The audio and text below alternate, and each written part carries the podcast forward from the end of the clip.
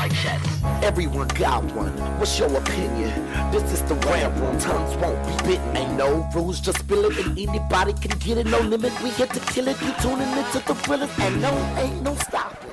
Any topic, even the random. We get to brand. I hope that you ready. We entering in the zone soon. We on a grown shit. Welcome to the rant room. That's it. That's all I got to say. Yo, what's up, y'all? That's all I got to say, too. it's your boy, Hilliard Guest, and welcome to the Screenwriters Rant Room, where we keep it street, we keep it opinionated, and we keep it what? 100. See y'all, y'all don't see it, but here over here, he cover up his eyes so he's not directing me to say 100 on cue. I got this. I don't think he got it. I So, on the Rant Room, we discuss entertainment, TV, fi- film, music, culture, but our focus is usually screenwriting, stories, uh, uh, uh, you know, shit like that, right? the craft. So, the craft the craft. of story. That's what's up. so, um, you guys hear her. That's my girl, Lisa Bolekaja, aka the Street Nerdist. That's right. I'm having a T-shirt made for you. Are you really? I do. I'm having my guy look at it, trying to design some Oh, cool that's shit. so sweet. Um, a t-shirt. You know I love. I my figured, you know, that'll last longer than a than a sprinkles donuts. No sprinkles are forever. I was so I was so it? I was so mad last weekend. I went to Sprinkles, and uh, because I'm a regular, and I Oh, they know went. your name, and huh? Mm. you know, it's funny because I went in and I got my favorite, which is the red velvet. And the girl said, "Hey, you know, if you keep this receipt and come back tomorrow, they're giving away a free cupcake." Don't and I was like, "Bitch, I'm gonna stab you right now! Don't you ever, ever." Tell me about no free cupcakes. Free Because you know I'm going to come back. And I went back. I go look, look. How far is sprinkles from the house? I am, well, I live in San Diego, and thank God, like, I think two years ago, we just Mm. opened up a Sprinkles in La Jolla off of La Jolla Village Drive. Mm-hmm. is So- that far? Not, It's like 20 minutes or something. it's, you know what? It's San Diego. It's not like LA. It's only like 20 minutes. It's 15 when I'm just really just, you know, doing my thing. Because I Mm. love going over there and I go to the beach in La Jolla Shores and do a little boogie boarding and stuff like that. But that's one of my favorites. Because you're looking awful tan today. Well, you she know, I was in the beach. I was out the other day at the bay. I was so excited. I was just like, you know, hey, I'm out here. I live in a gorgeous city that a lot of times I don't. You know, I don't appreciate my city sometimes. I don't appreciate the fact that I do pay a sun tax, and there are people who spend what? a sun tax. hell a sun tax? You know, you live in California and you don't know what a sun tax is. we is. don't have sun tax in the It's that we call it what's san, we call it a sun tax, which is basically uh, California compared to a lot of other places. I mean, not not as expensive as New York, but California, you know, it's a pretty expensive place to live. True. And um, one of the reasons why people stay here is because we have the gorgeous oceans, we have sun. I mean, this people. This is why Hollywood is here. Is because of the weather. Okay, just just be straight. That's why it left New York. It left. Yes. It just, it just up and walked away, didn't it? it up and said, "We are going to Hollywood land" until the word "land" fell off the sign Mm-hmm. in Hollywood. But yeah, we pay a sun tax, which is expensive, hell expensive to live here. But we get beautiful weather. We have gorgeous. You can do everything here in California. You can go skiing in one day, roll down the mountain, and go to the beach in the very same What- day. what you I've done that. on the mountain? What you Go I, I've done that. I have done that where I have worked in the mountains where it's in snow. I'm in my sorels and my snow gear. I get down to the bottom of the mountain. I get on the tent. I head out to LA and I put on my Birkenstocks. I'm at the beach in the same freaking day. So California is a blessed place, but I'm very blessed to be able to have a sprinkles. And uh, Let me ask you a question. Yes. Look, we just rambling, y'all. What happened to uh, Krispy Kreme? I don't never hear people talking about Krispy Kreme donuts. What's up with the Krispy Kreme? Uh, Where them Krispy- motherfuckers Chris, because people have uh, gone to rehab. Because Krispy It just made Kreme, Krispy? Kreme was crack. You know what it was? it was a CIA experiment to control people's minds. Let me tell you why. Because every Krispy Kreme, especially one on Crenshaw, I used to go to every other day when I've been going to work. They would have the hot and ready now Be a sign. line down the street, It'd be it? like people. They would like literally. It was like Pavlov's dogs. Like literally, it would be like the hot sign would come on, like fresh hot donuts now, and Mm-hmm. Hot, people too. would be line. And you know, when I lived on Crenshaw, you know, people with their lowriders and you, you know, it It'd be the one time of the day it- when gang members li- be getting along, don't they? Up. let me let me get that dozen. Let me get that hot dozen. I'm like Pookie, you were That's just here. hilarious. You were just here. That's funny. Get out the way. Yes, Krispy Kreme. I think they just got too big, and um, I think people just uh, diabetes is a bitch. Cause look, The sugar. been- It's that not was good. about ten, maybe twelve years ago. My partner Scott and I, we were talking about like things we can invest in. I was like, maybe we need a Krispy Kreme here in Hollywood. It would be a gold mine, a gold mine. And we were literally thinking about it at one point. Like, how much would it cost to franchise a motherfucking Krispy Kreme? You know, I'm like, damn, we probably should have did it. It probably would have made three, four dollars. what you should have done was made it in a Krispy Kreme writing room where you can get your mm. donuts and you can sit almost like a Starbucks and get mm. your ride on and get free coffee Why I gotta get shit free for? to get people to come to There your are people starving. Anywho, Anywho, hello, writers All right, y'all. there. What's up, y'all? Welcome to the rant room. You see, sometimes we just be going off on rants You about know, the beach, uh, about yes. donuts, you know, all kind of shit. L.A. La La.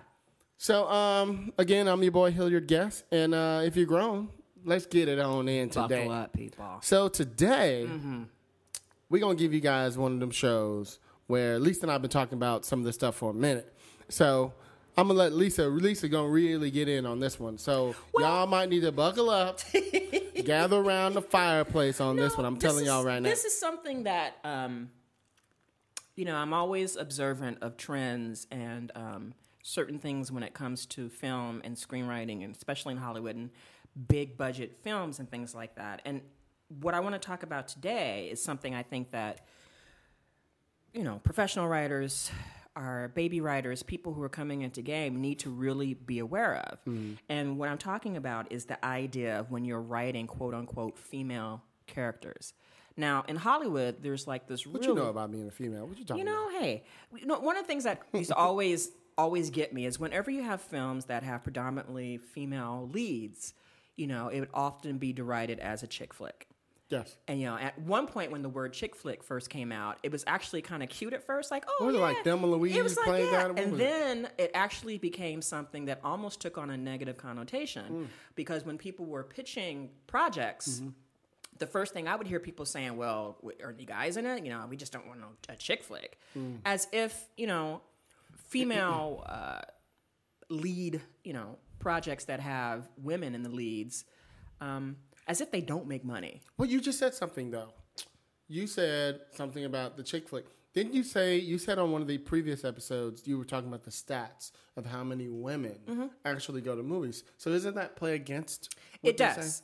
Uh, Because right now, I mean, the numbers are probably changed now, but typically right now, I think the, the numbers anywhere 50 to 51% of moviegoers are, are women, girls, what have you. So there are more. There are more. Okay. interesting. and this goes in, in, in line too with the gaming industry too, Mm-hmm. because there was some controversy a couple of weeks ago where I'll say his name because I think Go I, need- I need, I need- name. What the name uh, From Ubisoft, the people who make Assassin's Creed and all those wonderful games, there was an Alex Amancio who was the creative director of Mm-hmm. We company. watching you, Alex. We got your videotape. Who basically said, like, people were talking about, they have a new Assassin's Creed. It's called Assassin's Creed Unity, and it's coming out in October. And basically, he said that uh, it's too difficult to make female, uh, you know, lead game, video game characters. Yes. What do you mean difficult? Okay, here, way? and there was a hashtag that came out that says "Women are too hard to animate." Let me let me read a quote Really? because this is what started me getting my hackles up. Basically, Alex Amancio, creative director of Ubisoft, said, and I quote, It's double the animations, it's double the voices, all that stuff, and double the visual assets, especially because we have customizable assassins. It was really a lot of production work. Mind you, he's saying making female characters. Uh, because of that, the common denominator was Arno, and Arno was the, the white male protagonist. And if you play Assassin's Creed, you know who Arno is. It's not like we could cut our main character, so the only logical option we had was to cut the female avatar. So basically, you were going to be given a choice of certain avatar because you know when you're playing games, role playing games, you can choose pretty much the character you you want to you want to be.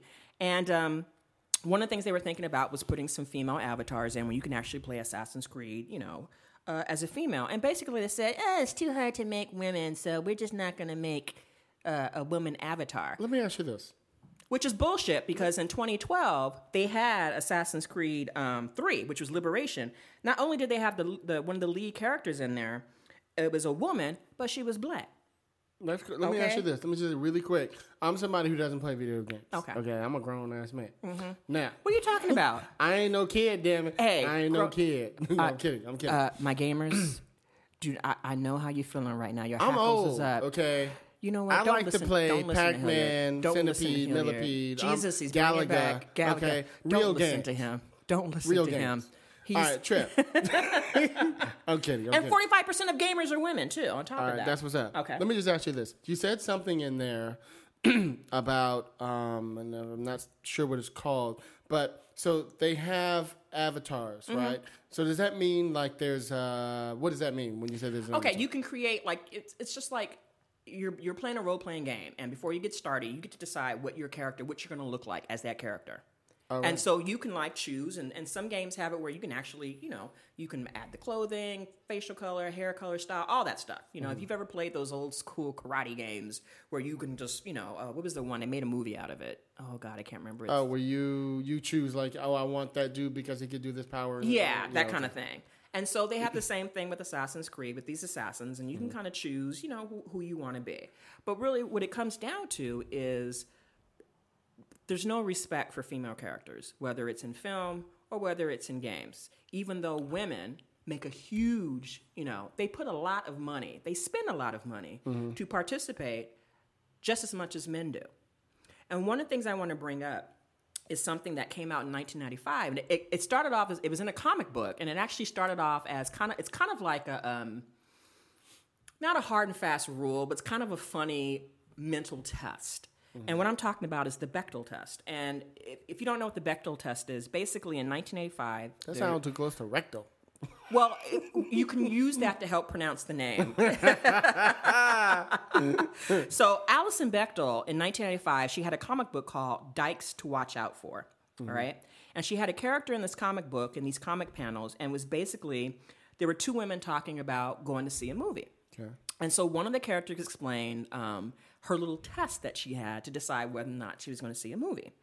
And this little test um, later on became known as the Bechdel test. And I know that Alison Bechdel, for a, a short time, um, kind of shied away from it. Like, you know, it was just something in my comic book. But I think now she's kind of like, yeah, I mean, I, I know a lot of people use this as a way, as a tool to kind of like gauge whether or not a film um, has female characters that that are respected and given enough agency as much as male characters are. So mm-hmm. here are the rules for the pretty much for the test. Remember, this is not a hard and fast rule, but it's something to consider, especially if you're a young writer or even if you're a professional writer and you've been writing the same thing. Times have changed and you need to get with the program. So here's the test. Basically the rule is this.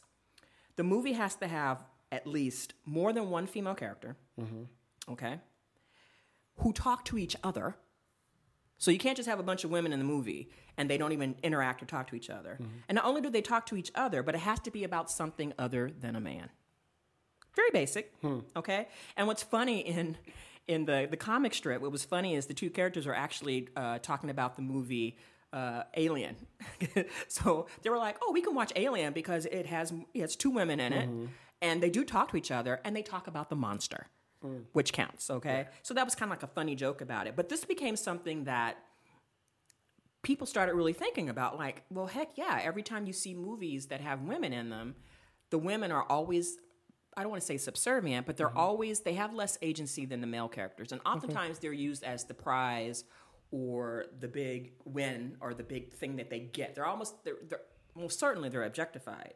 But what really made this come into mind and really made me start thinking about it because of all the movies I've been watching for the last couple of weeks was that um, a science fiction and fantasy writer who I follow on Twitter and whose work I really do like, um, Maria Dahvana Headley, she said this quote.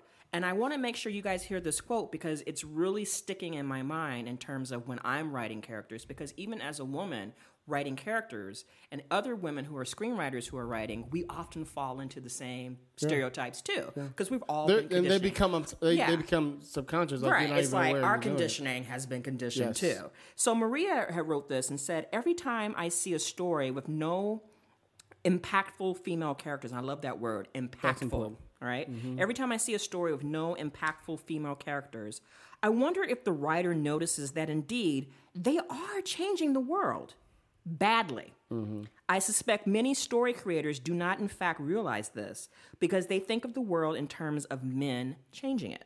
Hmm. Okay? So, in thinking about this, I started thinking about you know, all the films I've been watching recently that are getting a lot of play and are being really successful. And I know you and I have talked about this before in terms of diversity really does sell. Sure. And and and the slayage in, in women centered films or women led films are just I mean, frozen. what is it? The most the number one animated Yeah. film in history right now? In the world on the planet, you know, Mm-hmm. and and there are other movies too. I know Maleficent. We've talked about this before. I mean, I was gonna. I was just gonna ask you. uh, Keep keep your thought. Uh-huh. But just in, in regard to, as soon as you said about impactful female characters, the first thing that came to my mind, and forgive me, viewers or listeners, for not seeing it yet, but you were talking about Maleficent, Maleficent, Mm-hmm. and I wanted to know, like, thinking about impactful. I can't say the damn word. Impactful females. Right. How does Angelina Jolie? oh, she's character she's the bomb. In fact, Maleficent subverts uh-huh. every. It's almost like like I don't want to say it's directly a 180, but it's almost like they took her character and the backstory of her character, and they subverted such that it really is like literally the men have become the side pieces. Oh, really? The, the men have actually taken on the roles that traditionally would have been gone to the women. Would have gone to the women. Mm-hmm. For example, um, if you haven't seen it, shame on you. You should have seen it. Look, go ahead. Spoiler alert. Get it. Look. you know but I, I think of it in this way and number one it definitely does if we were to use um, like i said just you know not a hard and fast rule but just something to consider mm-hmm. number one it has plenty of female characters in it okay Okay. they talk to each other Not about men. not about men, right? right? And it's, I mean, even though in certain terms, Maleficent does talk about a man who's done something, mm-hmm. you know, it's part of the plot. It's not the, the whole entire story, because really the story is really about her dealing with something horrible that has happened to her, her seeking revenge for this and cursing this child, and realizing through the course of the story that that man ain't shit. It mm-hmm. really is about your relationships with your family and your friends or the people who are important to you in your life. And if you haven't seen the movie, spoiler alert, if you know the traditional story of Sleeping Beauty, the whole story was that, you know, she puts the curse on the, because she, supposedly in the olden days, the story was she wasn't invited to the christening. And because she was disrespected, she came to the christening and cursed the baby and said on her 16th birthday she would touch a mm-hmm. little, you know, what is it? The, thumb, the she would prick her finger on a spinning wheel, and um, she would go to sleep for a hundred years, and only her true love, a prince, would come and kiss her and save her. Yada yada yada. And of course, in the original story, eventually a prince does come. Um, I think in the original story, I remember that when she pricked her finger, everybody in the kingdom went to sleep, including herself. Oh, And then the prince came in. Um, and kissed her and woke her up and live happily ever after because she needs a man to come kiss her and make her life complete. Of course, she stays beautiful And she stays beautiful and pretty and in this hundred-year state. though, right? And once again, spoiler, spoiler alert, spoiler alert. In in Maleficent, Mm-hmm. um, it changes because the prince, a prince, does appear, Mm-hmm. and he does kiss kiss the princess, and it does not work, which Hmm. is fan fucking tastic. now, where's that in the script? Where's that? That's at the end. Oh, it's at the At end. the very, you haven't seen the movie yet? I don't. I haven't seen it. I should stab you right It's now. It's cool. But you should still see it anyway. Mm-hmm. She she used to. I got the bootleg you got, version you you need to see this because everyone. 'cause don't be mad, people. Everybody knows the story, so I'm not like I'm really giving Mm-hmm. a spoil. I'm just giving the spoil alert in terms of the the Angelina Jolie's slayage in this film. Mm-hmm. She is just she is just ex- exquisite. Like I can just look at her all day as Mm-hmm. Maleficent. I'm gonna be looking so happily. For October to come, where little girls and little boys are going to dress up like Maleficent, and yes, I said little boys too. Well, you know, you said something about um, that in this one now the men were like subservient to the women. Mm-hmm. It made me think about um, sometimes when you're writing a script and you get into development with producers, and depending on the level of the actor who's going to play the role, um, you have to adjust the script to that person. so, for instance, you said that in Maleficent that Angelina Jolie, of course, clearly is a lead. Now, and and when you said that the men are now subservient to her, and I'm like, oh well, she's Angelina Jolie, so the script was totally probably reworked for her to completely Oh, shine, which oh, was a smart move. oh, I'm sure. But you know, as opposed to Snow White or whatever it is, she was, Yeah. you know, um, it just made me think about that um, because what I wanted to get into was was now that we know what do you call it with this test the Blit what's it called The Bechdel? the Bechdel test. Now that we know what the Bechdel test is, it has these elements Mm-hmm. in it. How can we help the writers add those elements in them? Well, one of the things you need to look at is you really need to look at a lot of the films that are successful and doing well in terms of female led uh, uh, films. So we talked about, let's see, what's a good one? Gravity would fail, actually, the Bechdel test. it Because did. It, it- I mean, if you were to look at, if we were just going to go purely on the Bechdel test, Okay. it fails, even though it's a let's- let's re- female Let's, remind. Let's remind them again. so what the once again, it has more than one female character okay. who talk to each other Ah, about something other than more a man. than. Okay. That's But here's the work. thing. I would say, uh, even though Gravity fails that test, Mm-hmm. it's still a phenomenal movie in terms of the female lead. And number one, she, there's nobody else in outer space with her, True that. technically. Okay, Mm-hmm. and so the only other person she has to talk to is George Clooney because Mm-hmm. you know because he's George Clooney, and you know people are going to go see George Clooney. And about something other than a man, well, she's got to talk to. Well, she, you know, it, it on that level it would fail. But on the other hand, it's totally a phenomenal film Mm-hmm. because clearly, if this had been the olden days, George Clooney would have been the lead Yes. and he would have been the star. No doubt. And there is no Yes. Mm-hmm. doubt about that. But because you switch it, not only do you give a more nuanced telling to a story, which, like, I- I'm going to be honest with you, if Gravity had just been George Clooney, Mm-hmm. I probably would have waited until DVD. I mean, I love George Clooney. Okay. I'm upset right now that he's marrying some other woman, and he did not wait for me. So so is all West Hollywood. Don't worry about It's it. just, you know, but it's okay. It's okay. It's mm-hmm. okay. I forgive him. I forgive you. but you know, but because it was Sandra Bullock, and and not only that, because it was sci, it's sci-fi, it's space, it's all the things I love. I knew that there was probably going to be something different that they're going to give us. There's some parts of Gravity where it becomes basic female stuff, which is, oh, of course, she has a child who has died and she's mm-hmm. sad and, you know, she has no agency beyond herself and just being out in space should be just, you know, that kind of stuff. But I think when you're a writer and, and you're trying to use, just like I said, you're just using the Bechdel test as a mm-hmm. litmus test in terms of writing, you really need to consider writing more complex roles for women. Let me tell you about some of the things that we are tired of seeing, and I think this is the mistake that a lot of That's a writers do, which is this. We pigeonhole female characters all the time. Like I mean, writers can do simple things like, you know, those male characters you write, you got tons of them. There's mm-hmm. nothing that says you can't just flip them to being female, unless there's something specific that is maleness or femaleness there's nothing wrong with you just saying, all right, well, I got a bunch of these. Make some of them female. It's mm-hmm. something as simple as that. Okay, that's just basic. Okay, but some of the things I want you to look at in terms of getting away from is stop writing scripts. I mean, I'm not. People are going to write what they want to write, mm-hmm. but I'm just letting you know right now that women are watching and we talk shit in the theater. I'll give you an example in a second, but st- this is how you pigeonhole by making them what we call the hot action fuck toy. Which is basically you have these really great action films, but then you have the female. Did we see a movie recently that had that in there? I don't think you did. I would just say any Transformer movie. Uh, if I can be blunt, you know, the first. I mean, I never watch any of those because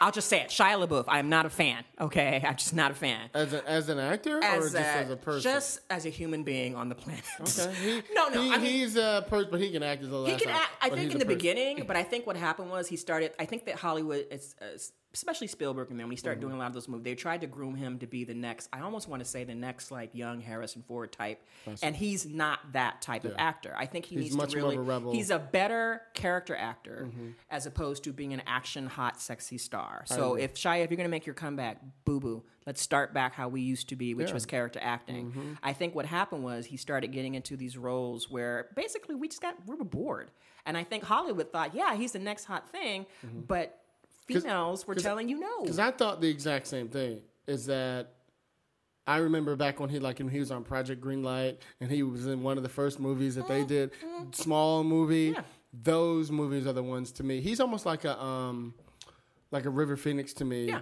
In in skills Right. as far as an actor.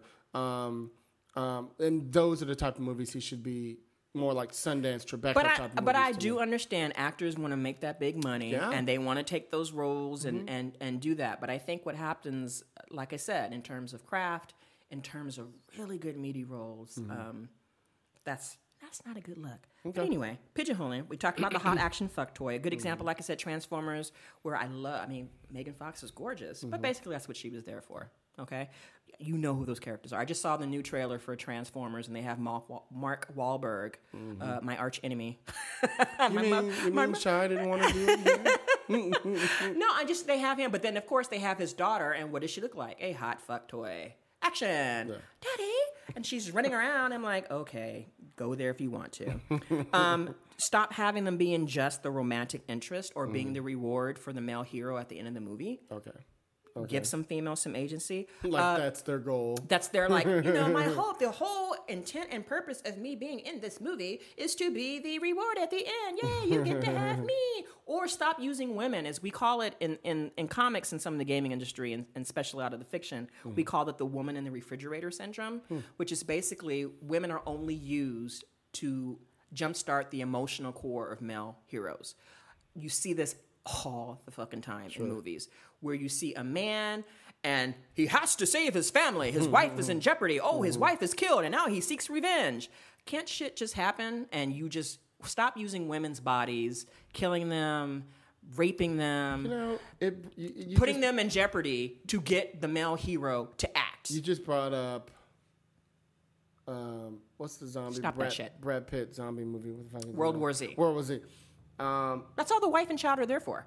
It made no because I love that actress who starred in it. Who played They wasted wife. her. I was like, and I just heard recently something about something exactly what you're talking about. Somebody was talking about, um, might have been a podcast I listened to. They're talking about using women in roles who were just there as like a filler. She was a complete. It had no. She was way too good of an I'm actor. gonna say I'm gonna be bold and say 90 percent of Mm-hmm. all Hollywood films. That's the only reason why women are there. like we need to keep her alive. We need to keep her somewhere so that he has some drive, Some some, goal, desire, some drive in his goal. I was like, no. Same thing that happened. I mean, it's the same thing in the movie Godzilla. Mm-hmm. I really enjoyed Godzilla, but you really didn't need the girl or the child in the movie. Mm. You know, you really didn't need that. Yeah. Couldn't he just been running around? Hey, Godzilla, let me help you. No, they had to give him give him some emotional depth Mm-hmm. by woman in jeopardy. The woman is just there, and she was his reward at the end for surviving. And you get to have your wife back. We're sick of that shit. Stop it. also, the middle aged mother where you have these wonderful actresses that were hot, sexy toys in their early days, Mm-hmm. but now most women, you're the hot, sexy, hot, sexy thing, and then we don't see you again until you're middle age and you become the mother, the mother-in-law. you know, I'm so glad that Helen Mirren is really smashing that trope a lot because one, not only is she over being mil- she's past middle age, Mm-hmm. she's still sexy as hell. She, I'm, I'm telling you right now, she can still get it from some men walking around her bikini, being herself.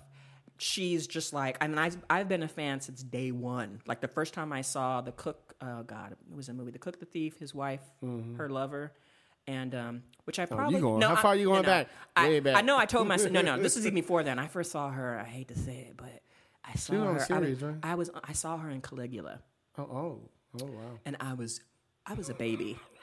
You actually sat through the movie. I sat through it, and that's when I know I'm a ride or die chick. Like I knew I was a cinephile when I was like, I'm watching Caligula, and I'm like, oh, Romans were freaky, you know, and you know, sense of fancy. But the fact is, to see her go through this evolution of being sexy in films and being a wonderful actress and just being fierce, to mm-hmm. still maintaining that sexiness way past middle age. And maybe it's because she's a British actress, actress and they have a little bit more respect for older actresses Yeah, in the definitely. UK, I would say.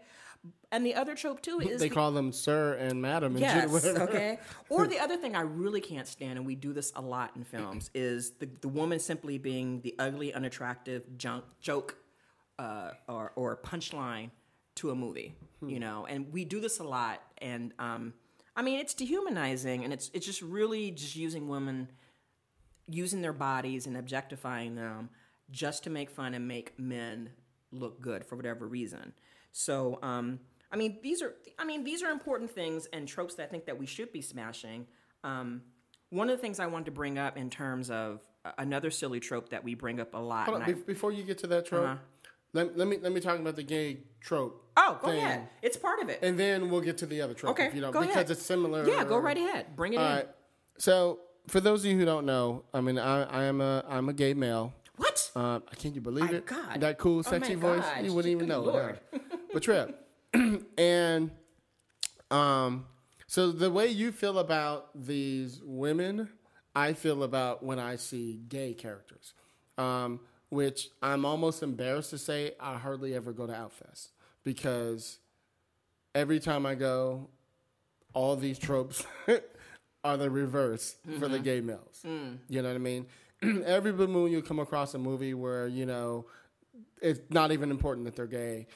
for instance, um, the first movie that I did, um, that I directed and wrote, um, was about a rapper who came out with the fact that he was gay to his therapist.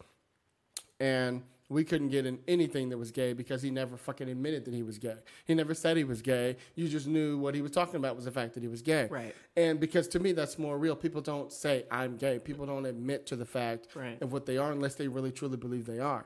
And he still was in denial at the time, so I don't think he would say that. Right. Um, now, where I'm going with all this is that I have issue with writers writing specifically, and this is for gay writers and straight writers and anything.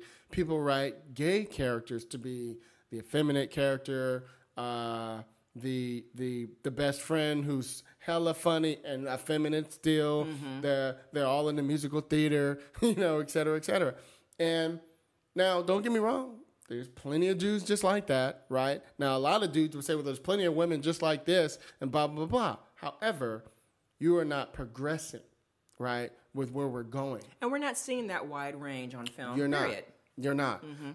and I mean, I tell my friends all the time.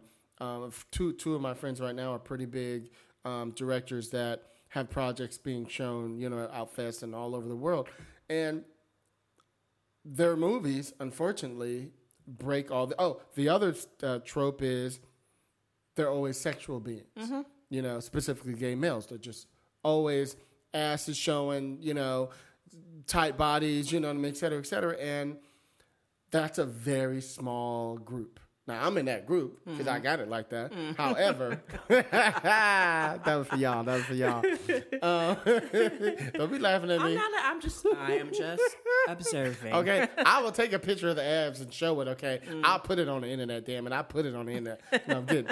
Um, but Trip, so I have some friends who make these movies all the time, and they do well. Mm-hmm. You know, they get distribution, etc. But they're just in part of that little niche. Mm-hmm. You want to get out of the niche. There are things you need to do.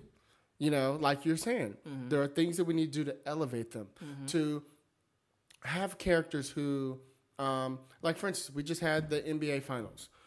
I know of groups of gay dudes who get together to watch the NBA Finals, but I also know a whole bunch of gay dudes who are like, uh, "You watch that, Chad? Right, Right? right. Now, but I'm from the whole thing that if you want to change things, you want to be equal to, why not learn about it? Why not get into it? Why not, you know, I'm one of those dudes on Sundays or, or Saturdays and stuff. I'm watching the boxing, the MMA, you know what I mean? I'm one of them dudes. And the fact that I'm a gay dude is just a very, very small part of who I am. Who, you know, the fact that I've been with my partner for 13 years is a, is a, I mean, it's a big part of my life, but the lifestyle of itself is a small part. Mm-hmm. So I want to see cats. You know, when I'm writing scripts, like I'm, um, I wrote this pilot right now for these producers, and my my I have two characters that are gay in it. One is a white person who you wouldn't even know was gay, and the other one is a very very strong black woman who is gay, but um, until she said she is, you had no idea. you know what I mean? There's I like playing with. I had no idea. I like the curiosity of people. Um, now that doesn't mean I'm I'm I'm not for having somebody who's sure about who they are and they're confident and totally open. Now these people are still open about who they are. They're just not your stereotypical people who are open about who they are. Right. You know, if that makes any sense. Right, right. So for me, this is to all those people who are writing gay characters. Same way she feels about women, the same way as a gay man that I feel about when they Mm-hmm. write gay characters. I want to see you write normal freaking people who have normal freaking lives who happen to be a certain way. Mm-hmm. Right. You know what I mean? That's a part of them. It's not. It's not making them. Mm-hmm. You know what I mean? Um, so I just had to give that little. You know, maybe we need to come up with a what you call it? The um. Why do I keep forgetting what you call it? What's it called? The Bechtel? The Bechdel. Damn it. We're gonna call that one the rectal for the Jews. The rectal. Well, Uh-huh. here's another. I mean, there's another one that. Um, I mean, you talked about. We talked about females, and you're talking about gay characters. There's one. Um, I was re- uh, reading recently in Clutch magazine. Um, a writer, Tammy Winfrey Harris. Hello, Miss Harris. Uh, she was doing. Who she um, is? Who she is? she's a writer for Clutch magazine, and just earlier, I think it was uh, May, I think she did an article in Clutch magazine. We were talking, and she, you know, a lot of people were talking about the Bechdel test because a lot of the movies that have been coming out recently have been like really strong money makers with lead female character. For example, um, Hunger Games, Divergent, Fault in Our Stars is coming out. Belle has been magnificent. If you haven't seen the movie Belle, oh my God, you need to see that. Oh God, it was fantastic. Uh, when that comes out on DVD, I'm buying like three copies to give to people, right? Um, really, really, really great movies. But she was. Um, kind of doing a crowdsourcing thing where she was asking people like, you know, we know what the Bechdel test is. Is there one for people of color? Really? And so she kind of, and, and this has been going around. I mean, I know she's not the only one that's talked about this, but because it was so recent and I was reading it, um, it kind of follows the same rules as the Bechdel test. So this is the one for like the people of color.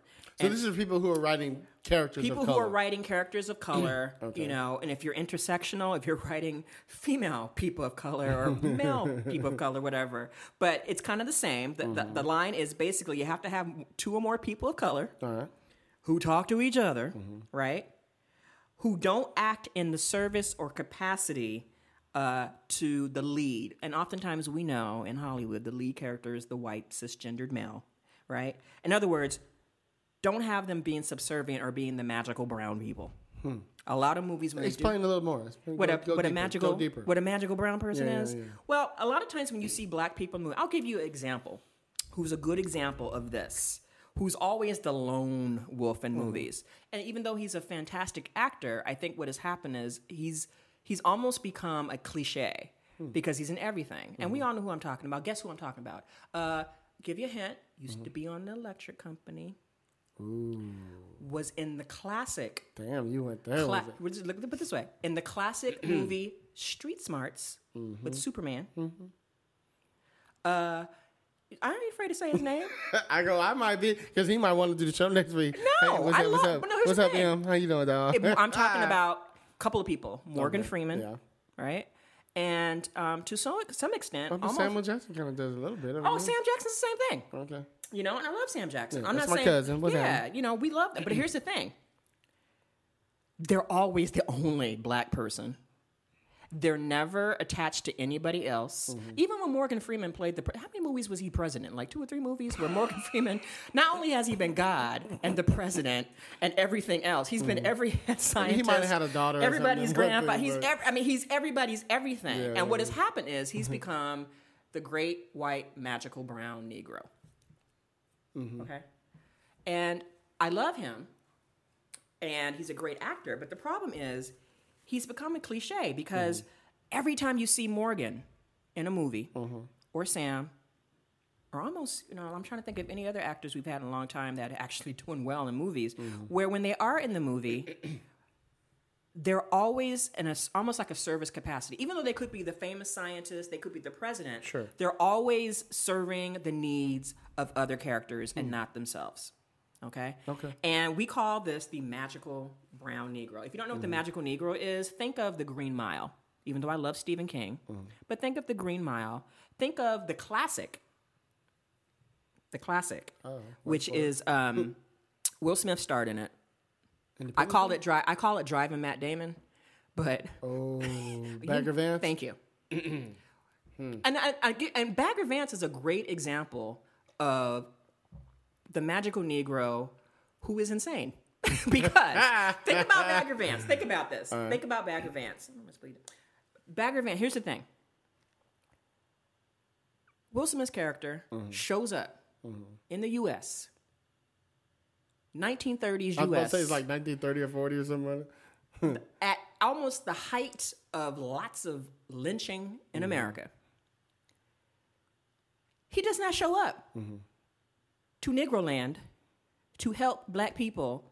Out of lynching or to help inspire black people to hold on just a little while longer. hold on. Because someday y'all gonna be free, for mm-hmm. real. Even though, mm-hmm. you know, it says you free one day. Mm-hmm. Who, who does he go to? He comes to 1930s America to help Matt Damon uh, improve his golf swing. Yeah, And then when that's- when when that's when really Matt. Damon when Matt Damon has his shit together and wins the woman at the end, Mm-hmm. Bagger Vance goes off as the angelic hero, leaving all those Negro caddies who was like, "Dude, you, you can help Mm. him swing that, but we got to get JoJo uh, from." So that's what we're talking about the magical Negro, Mm. which is basically they're only there to serve white people. Uh, which is, you know, most of the lead characters in films are white people. So when we're talking about a p- person of color test, that's what I mean was as who don't act in service capacity to the main characters, which are often white, which is no magical brown people. So you saying service even if Even even if- even if, quote unquote Will Smith's character came in and he couldn't have done it without Will, even though he gave him the gift. Right? As a black person I'm just asking a question. in these United States of them. America. She looked at me like I was across the street. But here's the thing. Here's the thing, though. A lot of, of mainstream audiences love those type of stories. People Mm-hmm. love The Green Mile. They love Shawshank Redemption. They Yeah. love. They I, love I those. love them as as as and they stories. are as stories. Yes. Yes. But we got to understand, Mm-hmm. media and film has a lot of influence on culture and how people think of other people. Okay. Even move, even when the actor is exceptional and gifted, like Morgan Freeman, Sam mm-hmm. Jackson, Whoopi Goldberg, all those, a Clark lot of Duncan. time, all those people. Mm-hmm. A lot of times when you see people of color or black characters, they could be at the zenith, but they are detached. You never see their families.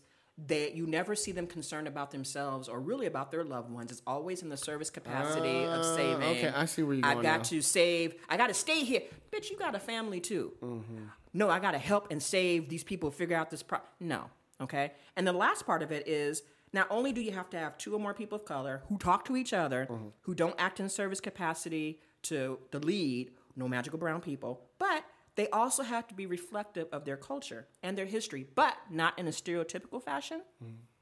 and not with a heavy accent. So in other words, don't have characters that come in and because you don't you don't know any black people for real.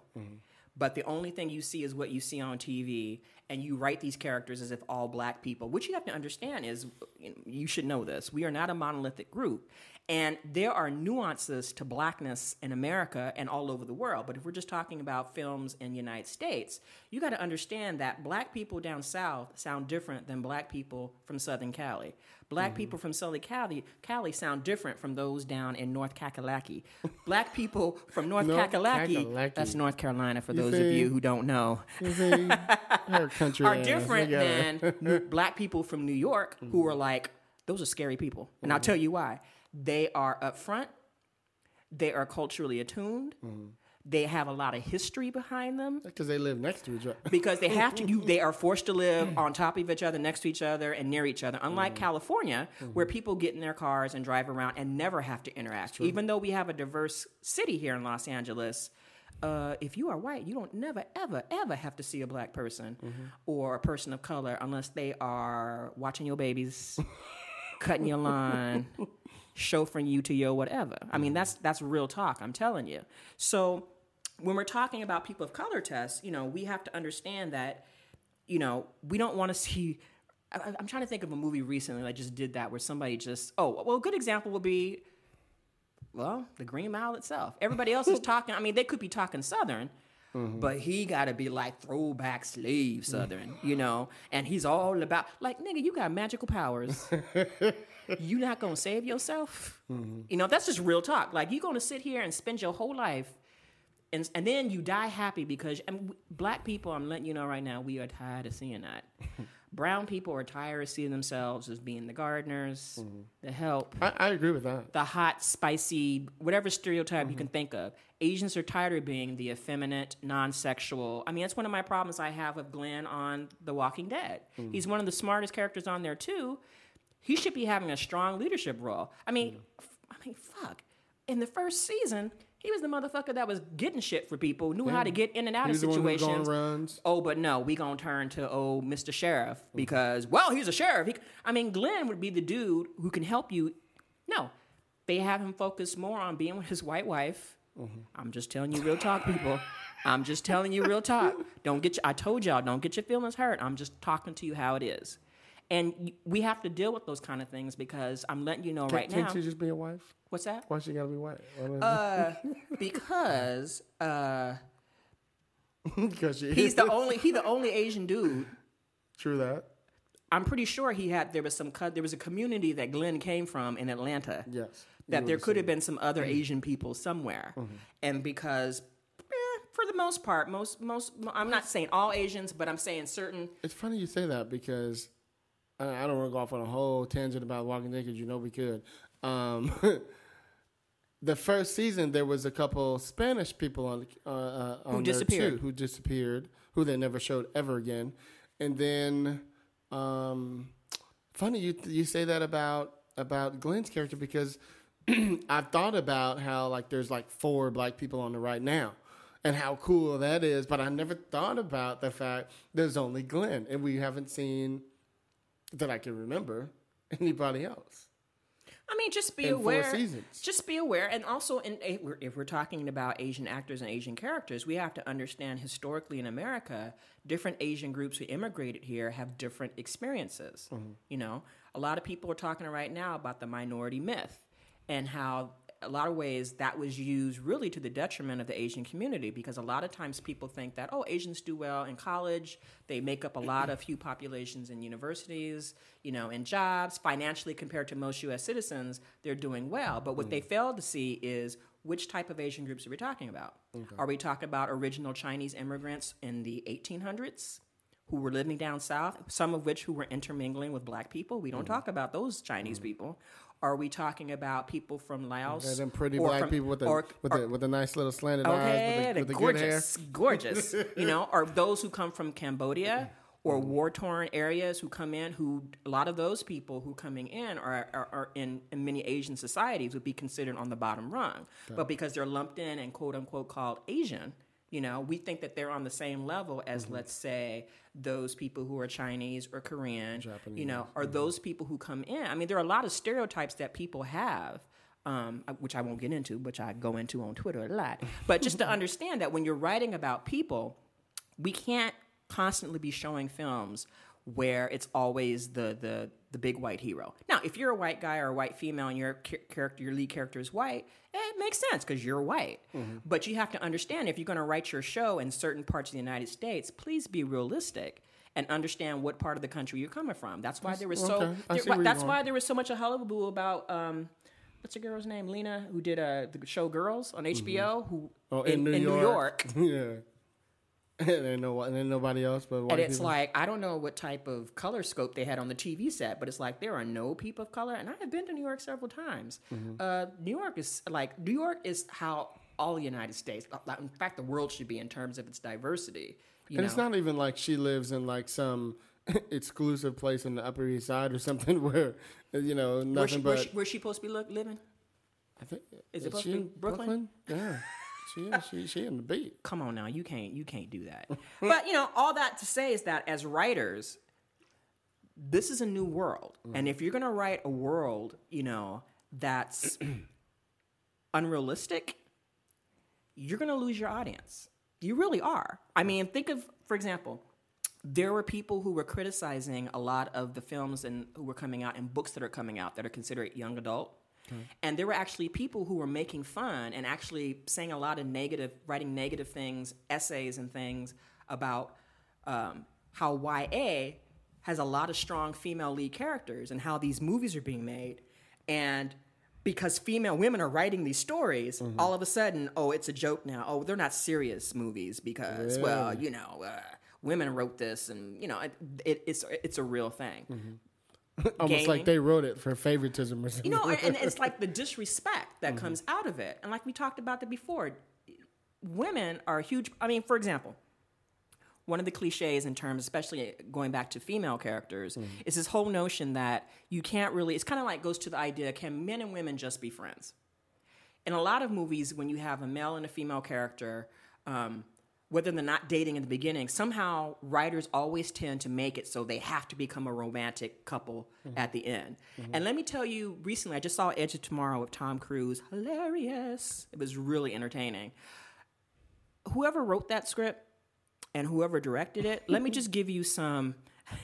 What a you little, got to a say little, there? a little anecdote. Uh, something that I witnessed. Mm-hmm. Okay, one of my favorite things when, to do when I go to movies is I sit in the back. And one, because I hate people walking in and kicking the back of my chair. They Just, just, just you oh, know. you in the back back. Because I, I, like the whole movie experience. I like to watch the audience, Mm. how they react to trailers. Mm-hmm. Um, I study them in terms of certain things that are happening in the movies, how they're reacting to that. It really does help me with my writing. Mm-hmm. You a cinephile to the I'm a 900th cinephile. degree. Child, look, I sit at, when the movie is over, I sit and watch every single freaking credit Okay. that goes You up. You ain't even worried about your car. And You're I like, clap. I don't care if I'm I stuck in traffic. and I show respect for all those people it took to the person who brought water to the director, the person who was sweeping up the craft room, you know, the person who was like doing the digital layout and doing all that. I, I stay to see everybody's name and to show my respect, like it takes a village to make a movie. Yeah, no. But what I noticed when I was watching Edge of Tomorrow, if you haven't seen the movie, spoiler alert, and you know my rule, you should have seen it if you were serious. you know, Tom Cruise is just so endearing in this movie, and it's such a roller coaster ride. It really, it makes you feel like you're playing a video game. you said it's role-play- like it's like, a role playing You game. said it's like Groundhog Day. it really is like ground, it's something like Groundhog Day meets. Oh God, what's the classic? One of my favorite um, sci-fi movies that someone's think about they're remaking. Oh God, it's the one with the big giant bugs. Storm Oh. Starship Troopers. Oh, oh It has that kind of silly, crazy, zany, bunch, that oh. kind of thing. Mm-hmm. You know, and it's action. It's got sci-fi, and mm-hmm. it's not that that type of. But it just it just reminds me of that, and it really feels like a video game, and and it's just fun. Mm-hmm. But there was a scene where they have uh, Emily Blunt is in it. And she's like the female, um, and she's cool because she's got agency. She's impactful. She can fight. She can fight. She's teaching him, and of course, as most movies do, when you have the woman who's who's equal, if not better than the man, at some time by the third act, the man has surpassed her, and she's just become, you know, just whatever. But they really didn't really do that with her character here. But there's one scene where they're fighting, they're trying to figure out how they're going to solve this problem, and there's a point where they kiss. They mm. try to make they for. The during, women- during the fight? well, there's a there's a little reprieve where it's like they're fighting and they have a little downtime. Where They're hiding out somewhere and you know mm-hmm. they have like the romantic moment. Hmm. In I, in the three rows that that I could literally see in the theater, the wo- we groaned. The women Really? groaned. not in not in the fawning. Oh, it's Tom Cruise. Uh-huh. It was like, are you freaking kidding me? Like it was visceral. Mm-hmm. Like the sense of it wasn't like outrage. It was more like the eye heavy eye roll. Like, come on, really? See that, and that's telling me this Really? isn't just this isn't just your personal attack as a as a as a feminist. No. This is you going. This isn't just me. No. We laughed. Like there were one we were laughing. Like, oh my mm-hmm. God, really? Mm-hmm. We're in the middle of all this and now we're gonna have this. Like women laughed at that scene. Uh-huh. And what it told me is, you know what? They put those scenes in for men. Yeah. Because men need to feel loved and and respected and looked up to. and know what it affected. It's just silly. I think I think a lot of it is that man's thing of you know well you know he's got to get the girl. Some maybe like Act Three. He's got. I mean they got a kiss. I mean, and You it was one of those moments where I felt like it could have elevated the the movie to a whole another level for me. Like on a scale of one to ten, I would say Edge of Tomorrow was probably I would give it a strong a strong seven eight. That's good for you. That, that's good. okay, you don't like shit. Yeah, I mean, I- what are you talking about? I do. Okay. But you know, when it comes to sci-fi movies, I love to see what the new technology is. And even though when you're watching the movie, what saves it is the humor, and what mm-hmm. saves it is the Groundhog Day effect. I think if they had played it straight as a regular sci, it would just it would have been like Oblivion. Or one of his other, where it's kind of like, yeah, well, whatever. But because it was like you felt like you were part of it, and there was humor, and there was like, oh shit, how's he going to get out of this? Mm-hmm. You were engaged. It was like a roller. It really was a roller coaster ride. But I tell you, people who made Edge of Tomorrow, when that scene happened with Emily Von him, we women hated it. They hated it. I mean, it was like, oh my god. Even my sister was like, "Are you kidding me?" I mean. The woman next to me with her husband, she was like, "Why would they stop and in the middle? Really, in the middle of all this, they're gonna have them kiss?" It was just like, "Oh my god!" If the writer and the director were in there, they would have been like, sh- shoes would have been thrown at them, you know. So all this to say, to kind of wrap it up in a nice little little little present for Have you, you writers out there. Have you got a bow? Then? Yeah, that lovely bow for you. It's just something to consider. Is you know really think about the world. Now, if you're writing a story and it takes place in like Minnesota mm-hmm. or someplace where there are one there are no people of color, or in a situation where you know it might be a job or something where there may not be a lot of women. y- You might be able to, to kind of get by with a story where there's not a mm-hmm. lot of that.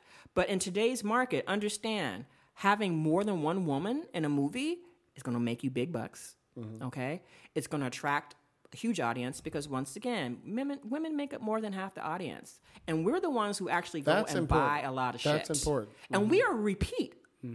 We call it we're repeat offenders. there- we will come back again and again. Isn't there some people who think that? Who was it who said you? You said their name.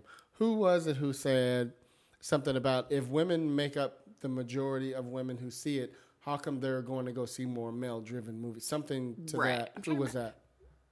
I'll have wasn't Aaron back and look. Sorkin. Who was it? Was it Aaron? Oh, when I went off on Aaron Sorkin. It was somebody like that.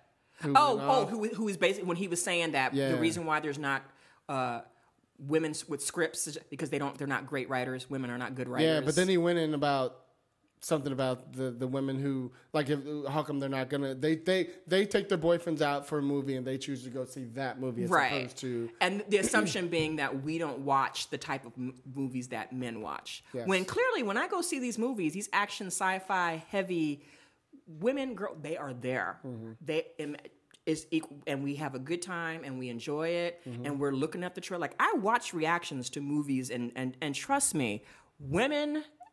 pretty much control the pocketbooks in a lot of families. Sure. And they are sitting there letting you know, right? Like I'd be taking notes. Like they I can tell, like, oh, they're not gonna go see that movie Mm. just by their reaction. Mm-hmm. Like literally they will watch it and then turn and be like, DVD, Netflix, Yes, bootleg, yes. you know, Yeah, when it yeah, comes yeah, on. TV. I mean, it's it's something you seriously need to really consider because right now people are going after uh, material books comic books and things that have women have people of color mm-hmm. you know and even when we boo-hoo like oh there were no black people in valhalla why it made some money because mm-hmm. uh, hey hand raised i went to go see idris mm-hmm. and if you throw and, and here's the thing Are we talking about Thor? are we talking about Thor and his multiracial, multicultural?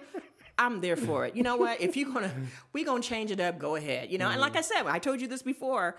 When I sat there, I thought to myself, there were no Negroes in Valhalla. How come none of us There are no there? Asian people. Where are these people? Like I almost got Why- offended. Why, why not though? Uh, I thought we was everywhere. uh, there was no Moors walking around. No, I'm technically we are, but I'm just thinking in terms of we're staying inside of Norse myth.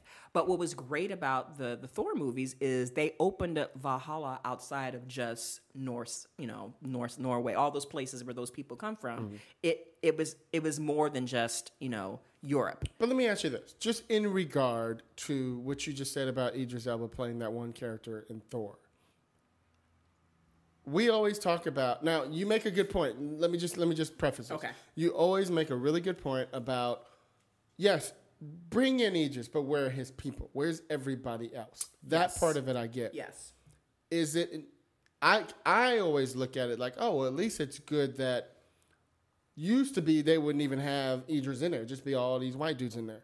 At least now there's this person, this person, you know. So I'm like, okay, there's some effort here to sprinkle it with this. The hardest motherfucker in there comes out being Idris. But see, now we need to get out of the crawling stage. That's the crawling stage. Okay. We need to start getting up and walking and then moving on to running. And so, yeah, we're happy. For example, we used to be ecstatic whenever we see Morgan Freeman in a movie. Sure. Now it's like, are there no other black male sage like actors outside of Mor- Morgan? Have you not made? An, are you Morgan? Are you killing older black actors and just taking their parts? Are you got some juju on somebody? Like, how are you and Sam Jackson? Like, it's almost. I hate to say it. It almost is when I see the. Another example would be Zoe Saldana. Mm. You know, I enjoy her in the, the Star Trek movies, mm-hmm. but she's in every goddamn thing. And now it's kind of like, we tired of seeing you. And I'm not mm. trying to say, hey, actors, go get your paper, mm-hmm. go make your money. But as a movie goer, mm-hmm. as a person who sits through, But you you know what happens? I know you know is th- this isn't about that at all. I know. What happens is I become a star, and my agent's like, "We got to get you in some shit." before your time runs out. Well, let's get you while you're hot. So they put you in this movie, they put you in this movie, this movie. Well, I'm a studio over here, right? Who just hired you in the movie that we're not planning to come out for two years. Well, that movie just came out that you just did that was a huge hit. Damn it, we got one month to come out with it next week because she's hot in that movie. We got to get it. So that's what they start doing. They start piggybacking. Piggybacking. That's a new word. They start pig. I can't even say the damn word. Piggybacking. Piggyback. Oh, what's the word? They start jumping right, trying to trying to keep, catch up to what just happened. So it looks like you were just in that movie, just in that movie. Now you're on a TV show. It's like Oh, all that shit I you did three years ago. I understand that. You know? Mm-hmm. But to a moviegoer, this is what it looks like. Like, they in every goddamn thing, which is great. But one of the things I really uh, had respect for with Zoe was when she just did the uh, Rosemary's Baby thing, Mm-hmm. which I have to admit on Twitter, we did a live tweet with some of my peoples. And uh, we were clowning it, like, yeah, this ain't, this ain't. why they would yeah, like I didn't even honestly, I didn't even bother to watch the second half. It's like, yeah, we, we we didn't need to do a two parter, but I did take note that she was producing it. I think with one of her siblings, uh, they're getting into producing, and I think that's something that uh, actors really need to think of. Do you know what the of numbers were on that? Do you know how that did? You know what? I didn't even want to. I'm just curious. I, just, I I didn't even bother to Just, just look. knowing that she's producing it now, now I'm like, oh well, from that point of view, I thought it was smart on her part. Yeah, like, that's what I'm saying. I'm a, we're gonna produce this and we're gonna. she's like, I'm not just gonna do some small gonna movie. some- I'm gonna take like one of the most famous yeah. movies in the yeah, world. and I, I think, and, and Morgan Freeman does that too, and I'm Mm-hmm. sure Sam Jackson does it too. I've, you know, when he did a couple of films where he was like, you know, producing or co-producing. Yeah, yeah. But in terms, like I said, strictly from a, I'm a ticket buyer in the audience, it just seems like we want to. I just want to see more variety, and I think. In, in particular, for me, being a female too, of course, yeah, love people of color, like to see more of them. But it's just, you know, as writers, we really have to understand that the world has a lot of diversity into in it.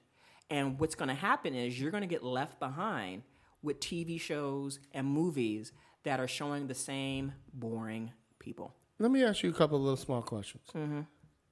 This is an off the subject question, but how many movies do you think you see a month? Because every time I talk to you, you see like damn near every movie that comes out. I'm so behind on the movies. You know, I have to be honest. I'm behind in a lot of Netflix stuff. Like there are Mm-hmm. a couple of like TV series and things. Um, oh God, that's a good question. I have to say that I uh, recently got back into watching. I'm talking about new movies. New movies. I think I've seen every new one that's come out in terms of. What, I'm gonna say, at least five.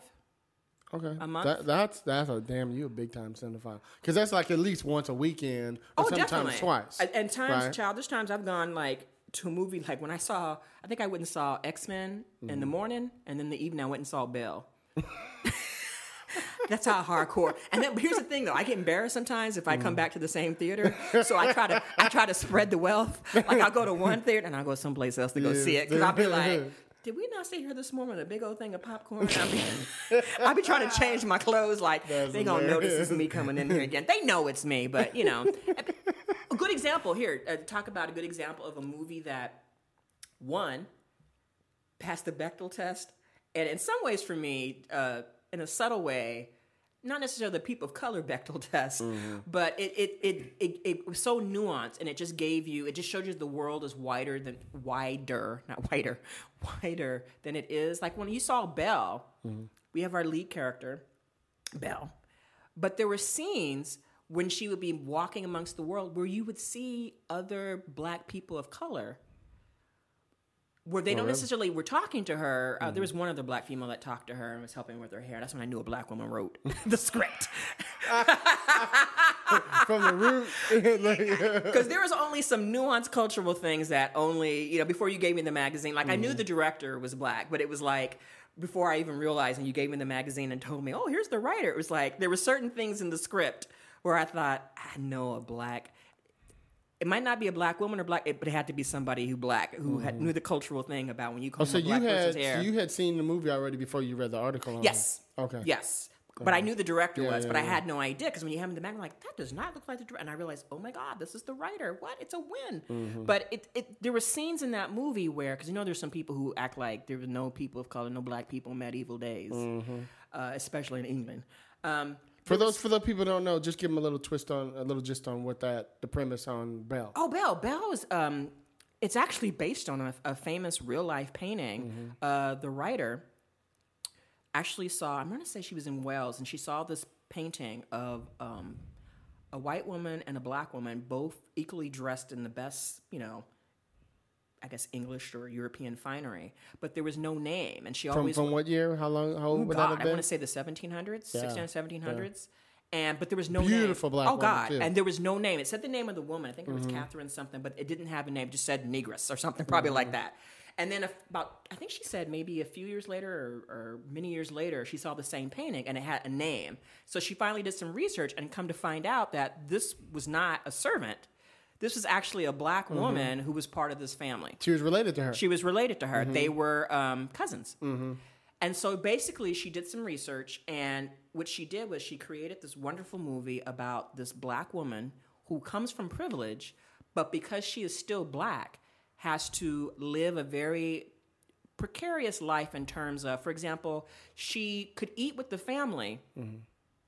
Um, in certain instances, but she could never eat with the family when they had company among white. But she was not allowed to eat with the servants either. So she was kind of like in this because li- there was the father like really loved her. There was like something. yeah, like she had this like this liminal existence Mm-hmm. where her father um, was a captain in the navy in real life, and her uncle was like this big time judge, lord and in Europe. Mm-hmm. So she had status because of her family name, Mm-hmm.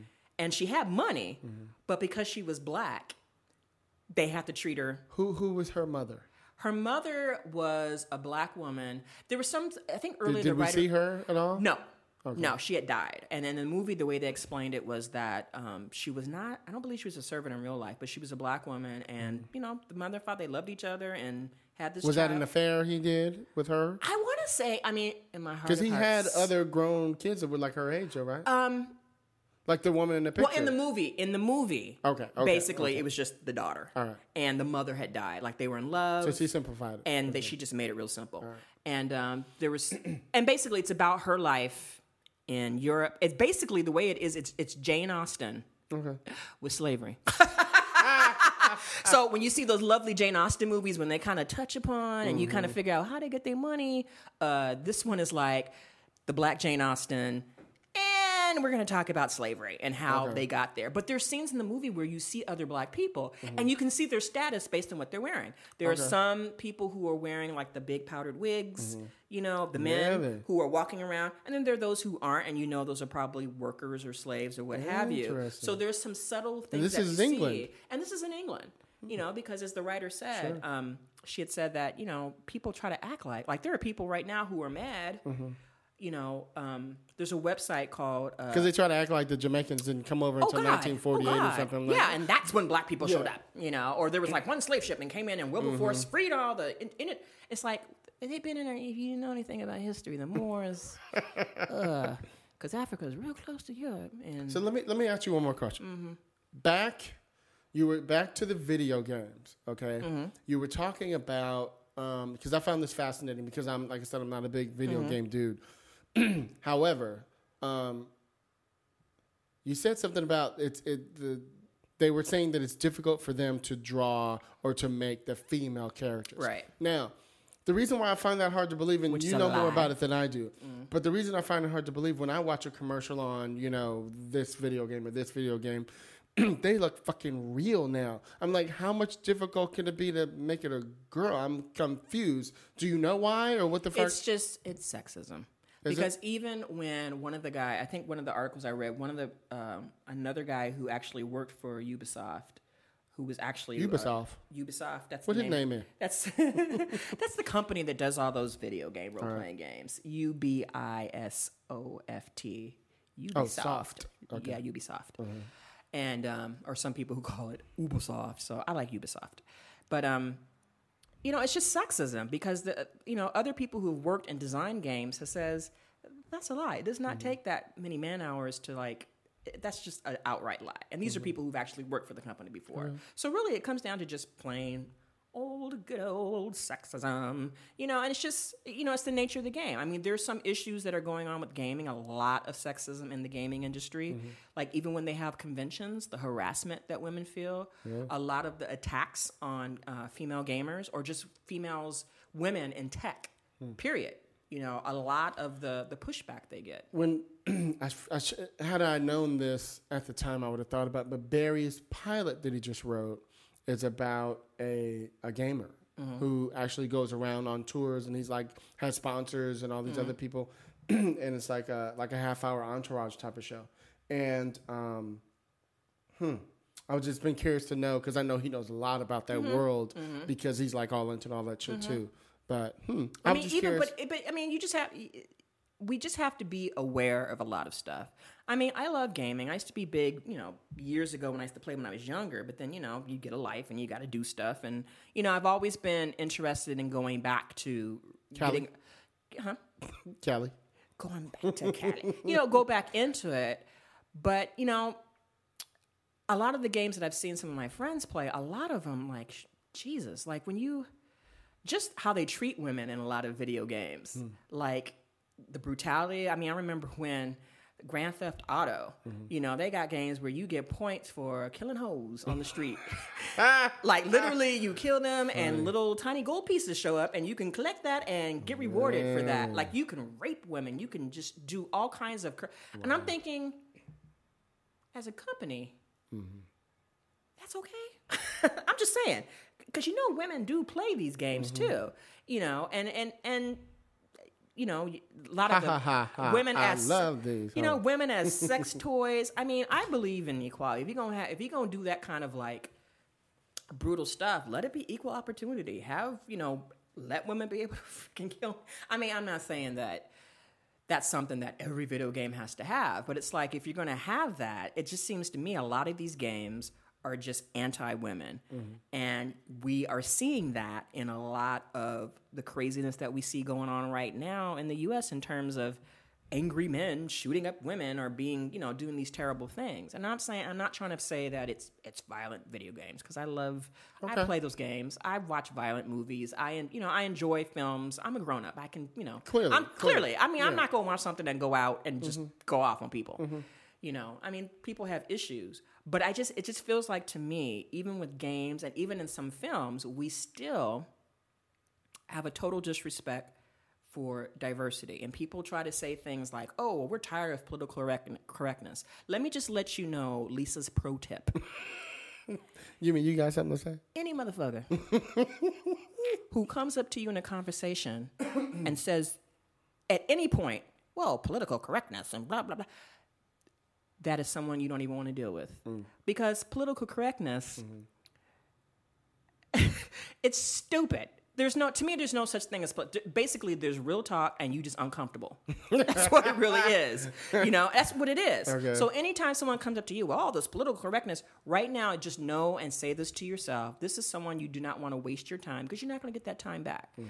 So we really have to be really cognizant as writers of what we are writing. You are free to write what you want, but do understand that your money and your success is going to be tied up to it because like I tell you, women are a huge part of the audience. They mm-hmm. are watching, they make their movies make money, clearly. True. And just, you know, just let me just put that bug in your ear as a writer, whether you're a beginner or you're a pro.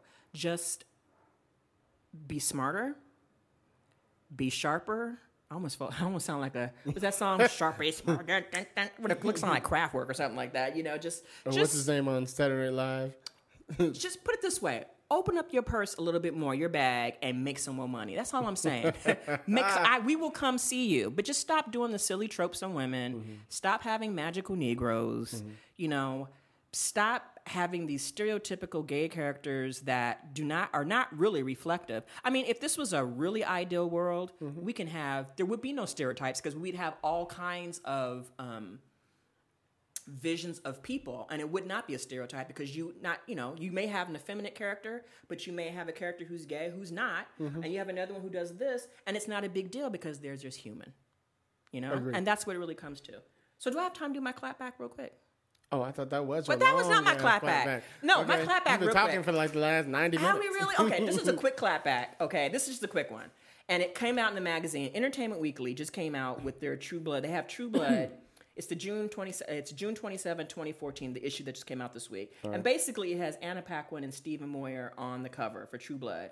And they are in a coffin. And this is what I'm upset about. Oh. He got clothes on, she butt naked. Um, Okay? Either you put them both naked, Mm-hmm. or you have them both partially clothed, or Mm-hmm. you have them both clothed. I'm sick and tired of you people objectifying women. I'm not saying this as being approved because I'm one of the nastiest chicks I know. I am filthy. Okay? so this has nothing to do with me being, oh my God, respectability. She's na-" Uh-huh. no, it's about equality. And it's and, and it's like it's not a sexy picture. I know they think it is. We're gonna have Anna naked on her husband. It's not. Okay. Mm-hmm. What's he like it. It's a double standard. He's he wearing wearing all black outfit. okay. He's wearing like a t-shirt, a black vampire, so he's supposed to well, the only nakedness he has is his bare feet. But here's the thing: we want to. I want to see men's dangly bits. I want to see it. Shit, hold on, You know- hold on. The double standard is messed up. she want to see That cover of Entertainment Weekly is boring. It's boring, bits. and it's quite frankly, it's immature. Because once again, oh, let's put the woman as sexy. We might want to see some The chest hairs. Of st- we might want to see his dangly bits. You know, I might want to give me give me the male buffet. You got her spread out Mm-hmm. like a gorgeous buffet, if you think that's gorgeous. and you got him sitting there and looking. It's like it's a boring cover. Like to me, it would have been hot just to have them both naked. Then I'd be like, oh God, that's hey. Would they be able to put that on that cover? No, there are ways that you can Yeah, hold yeah, their defi- arming and stuff. Mm-hmm. like how she's naked, but she's turned into him. You don't see any chest. Okay. You don't see any pubes. You just see, like the side and her leg and kind of a little bit of a butt, I guess. It's Mm-hmm. that's what that is. Uh, and then you have him just clothed, looking straight ahead, and she's like adorn. And I'm like, no.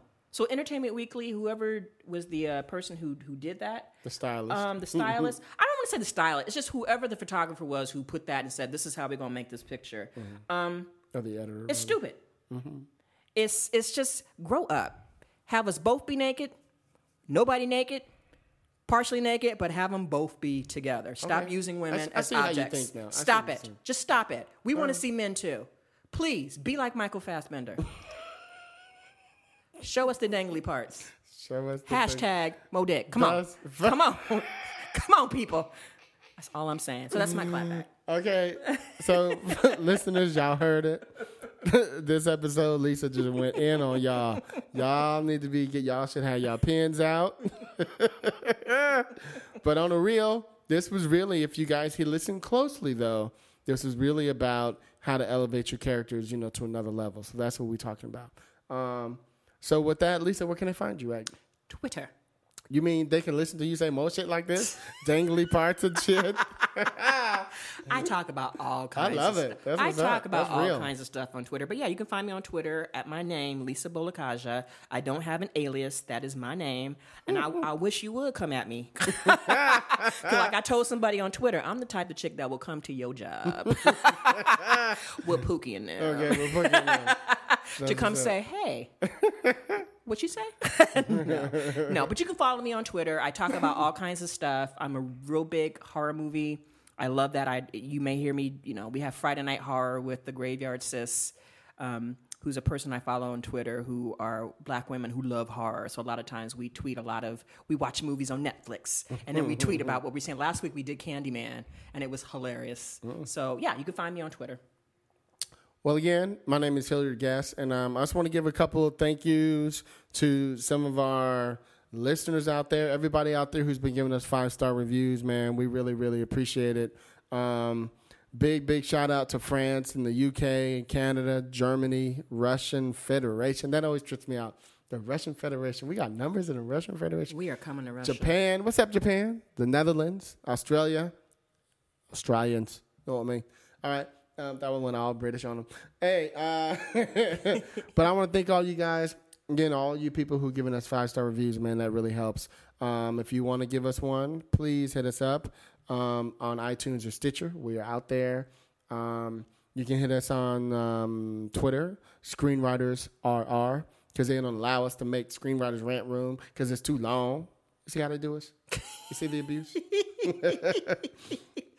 anyway, uh, any questions? Um, we will be getting back to the "Don't Sleep on Them" segment where we read um, um, scenes from you know writers and all the stuff like that. So they just don't happen every week, but they'll they'll be in so y'all can see it. Um, again, I'm Hilliard Guess. Y'all know what we do. We keep it street. We keep it opinionated. Keep it gully, y'all. And we keep it what? 100. 100. That's what's up, Go y'all. write some good scripts so I can see some good movies, people. Yeah. Peace. Yeah, man, I got something to get off my chest. Everyone got one. What's your opinion?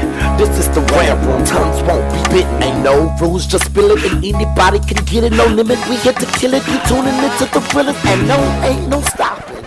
Any topic, even the random. Niggas random. I hope that you ready. We entering in the zone soon. We on a grown shit. Welcome to the rant room. That's it. That's all I got